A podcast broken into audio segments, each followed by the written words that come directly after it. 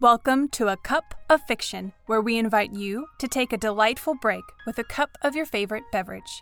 I am your host, Rachel, and in each episode, we will embark on a journey into the world of timeless stories from the public domain. These stories may be short, but they're big on impact, designed to captivate your imagination and provide a moment of literary respite. So, settle in Sip your coffee or tea and let the power of storytelling transport you. By the Rule of Contrary by Lucy Maud Montgomery. Look here, Burton, said old John Ellis in an ominous tone of voice. I want to know if what that old busybody of a Mary Keene came here today gossiping about is true. If it is, well, I've something to say about the matter. Have you been courting that niece of Susan Oliver's all summer on the sly? Burton Ellis's handsome, boyish face flushed darkly crimson to the roots of his curly black hair. Something in the father's tone roused anger and rebellion in the son.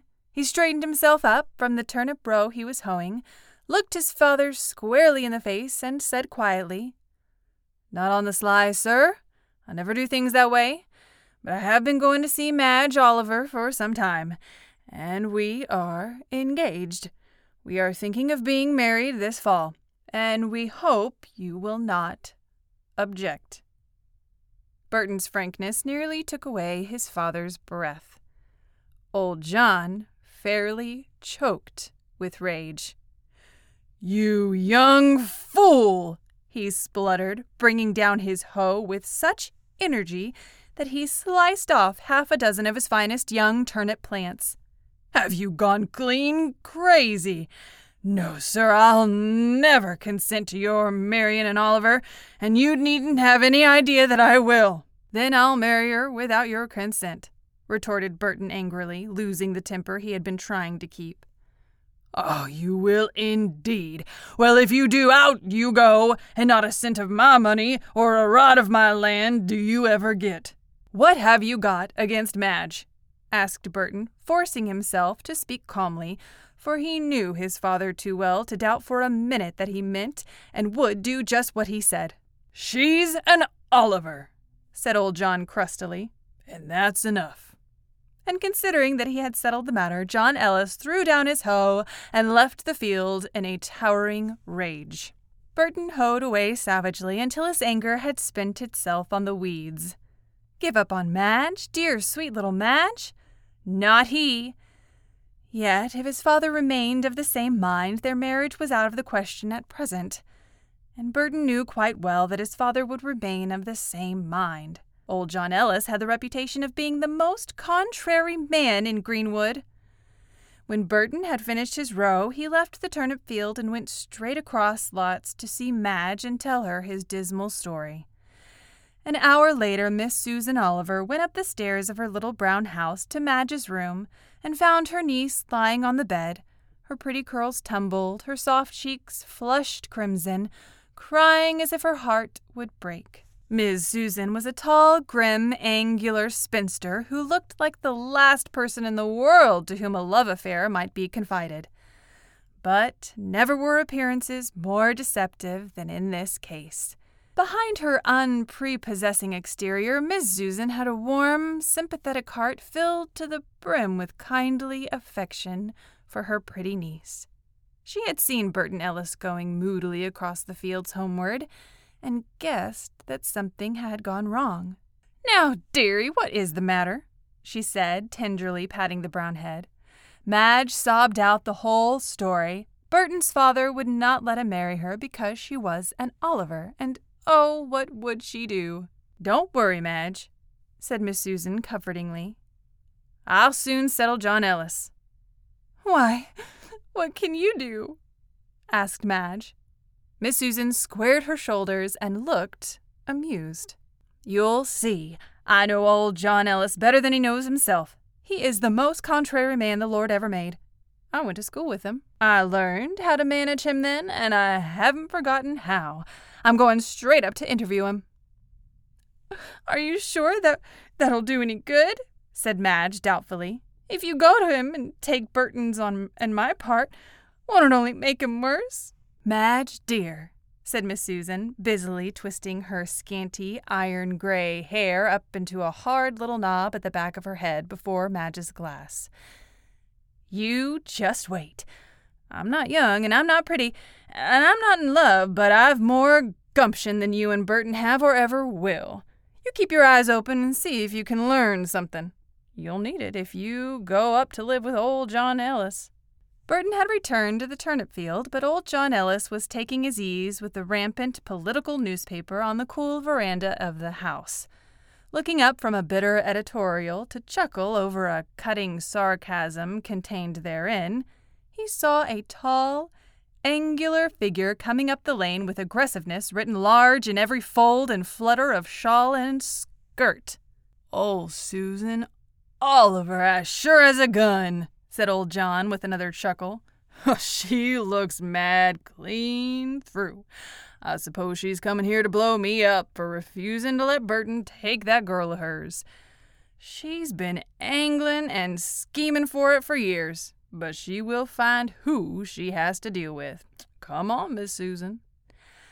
John Ellis laid down his paper and stood up with a sarcastic smile. Miss Susan reached the steps and skimmed up them. She did indeed look angry and disturbed. Without any preliminary greeting, she burst out into a tirade that simply took away her complacent foe's breath. Look here, John Ellis, I want to know what this means. I've discovered that that young upstart of a son of yours, who ought to be in short trousers yet, has been courting my niece, Madge Oliver, all summer.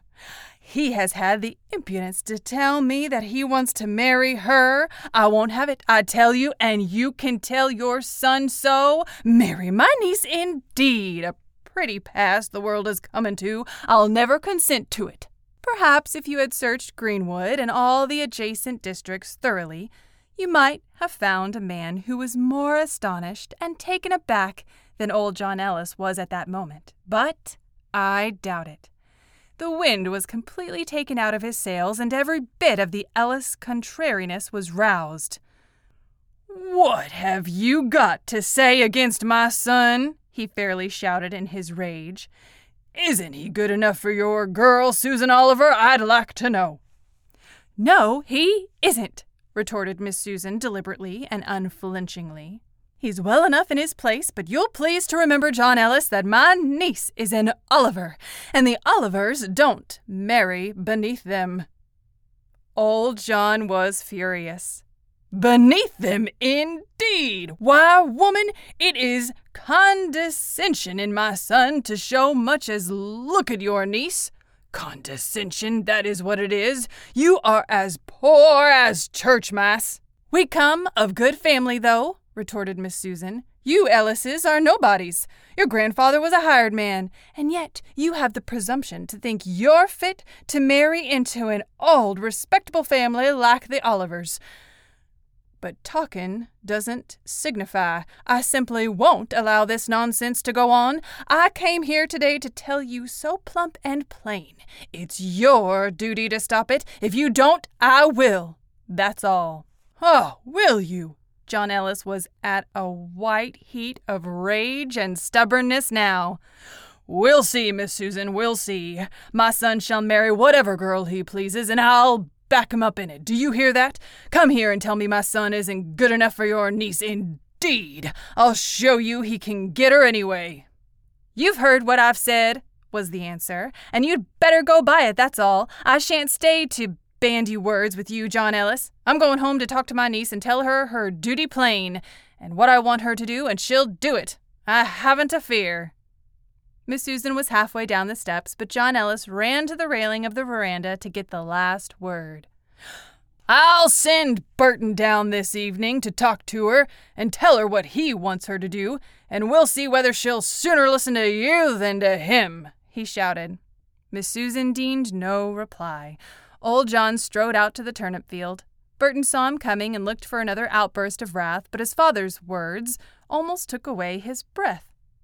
See here, Bert, I take back all I said this afternoon. I want you to marry Madge Oliver now, and the sooner, the better. That old cat of a Susan had the face to come up and tell me you weren't good enough for her niece. I told her a few plain truths. Don't you mind the old cross patch? I'll back you up. By this time, Burton had begun hoeing vigorously to hide the amused twinkle of comprehension in his eyes. He admired Miss Susan's tactics, but he did not say so. All right, father, he answered dutifully. When Miss Susan reached home, she told Madge to bathe her eyes and put on her new pink muslin because she guessed Burton would be down that evening. Oh, Auntie, how did you manage it? cried Madge. Madge, said Miss Susan solemnly, but with dancing eyes. Do you know how to drive a pig? Just try to make it go in the opposite direction, and it will always bolt the way you want. Remember that, my dear. As your cup empties and the final words of our story linger in the air, we hope you have enjoyed this brief escape into the world of classic tales.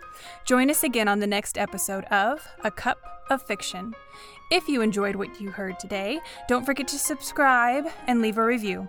If you really loved the episode, consider buying the narrator a coffee on our Patreon page. Until next time, may your moments be filled with the inspiration of the joy of a good story.